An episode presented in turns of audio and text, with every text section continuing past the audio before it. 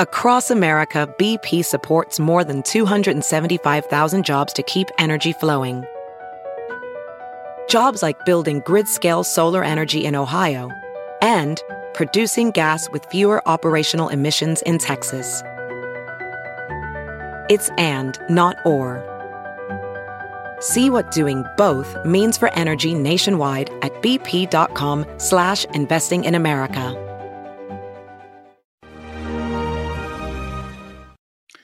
Hi there, everyone. Judge Andrew Napolitano here for Judging Freedom. Today is Thursday, April 21st, 2022. It's about 2.40 in the afternoon on the east coast of the United States, either late last night or early this morning, depending upon when a DOJ lawyer hit the word or hit hit the send button on his computer. Uh, the Department of Justice filed an appeal of the decision of the United States District Court for the Middle District of Florida, which on Monday had invalidated the mask requirements of the Center for Disease Control. So that issue is now over. The if and when and are they, the government has decided to appeal it. Uh, I think it's a mistake for Joe Biden's DOJ, DOJ to appeal it, but the issues are rather subtle. And, and I'd like to explain them to you now.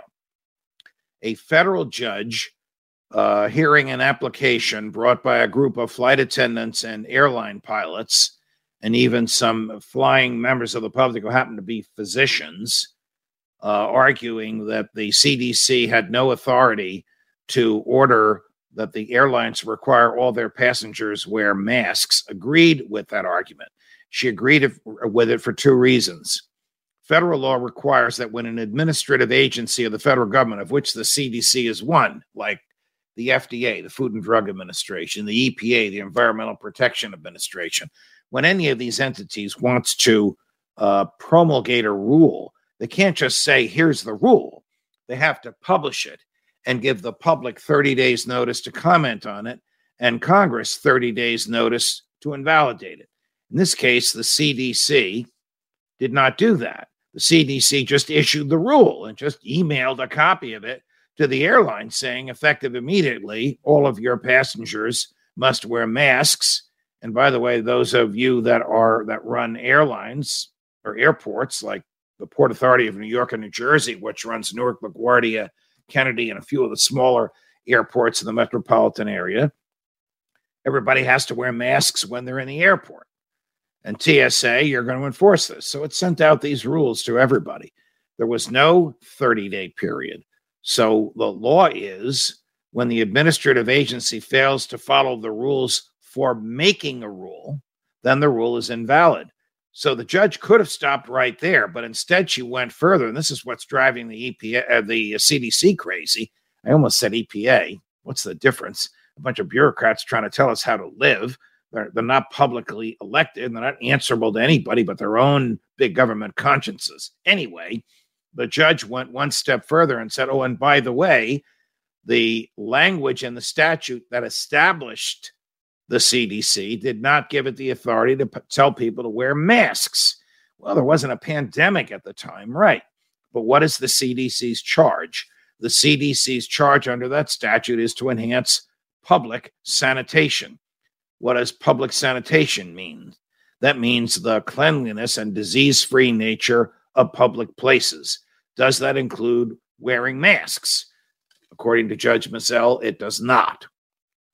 So that issue is on appeal as well. Both issues are on appeal now to the United States Court of Appeals for the 11th Circuit. That's the intermediate appellate court for the southeast part of the United States. Interestingly, when the DOJ, and the DOJ represents all federal agencies in federal court, the CDC has its own lawyers, but they don't go into court. They provide other legal services for the CDC, licensing of laboratories and drugs and things like that. Um, when the DOJ filed its appeal, it appears, I haven't seen it, but I can sort of tell from the way it's being reviewed, there was no application for a stay. That's very unusual. Ordinarily, when a judge restrains the government from doing something, and the government is appealing, the government asks the judge to stay, to stop, to hold off on his or her opinion until the appeal can be had. That's not what happened here. What happened here is just an appeal was filed, and it's very interesting because the, the rule on, in question expires in the middle of May. So if the 11th Circuit Court of Appeals does not hear the case in the next three weeks, then there is no case to be heard, and there is no rule, and there is no mask requirement. At the present time, Judge Mizelle's opinion is the law of the land, and no airport, and no airline, and no train, and no ferry can make you wear a mask. That could change tonight, it could change tomorrow, or it could, please God, stay the same. Judge Napolitano for Judging Freedom.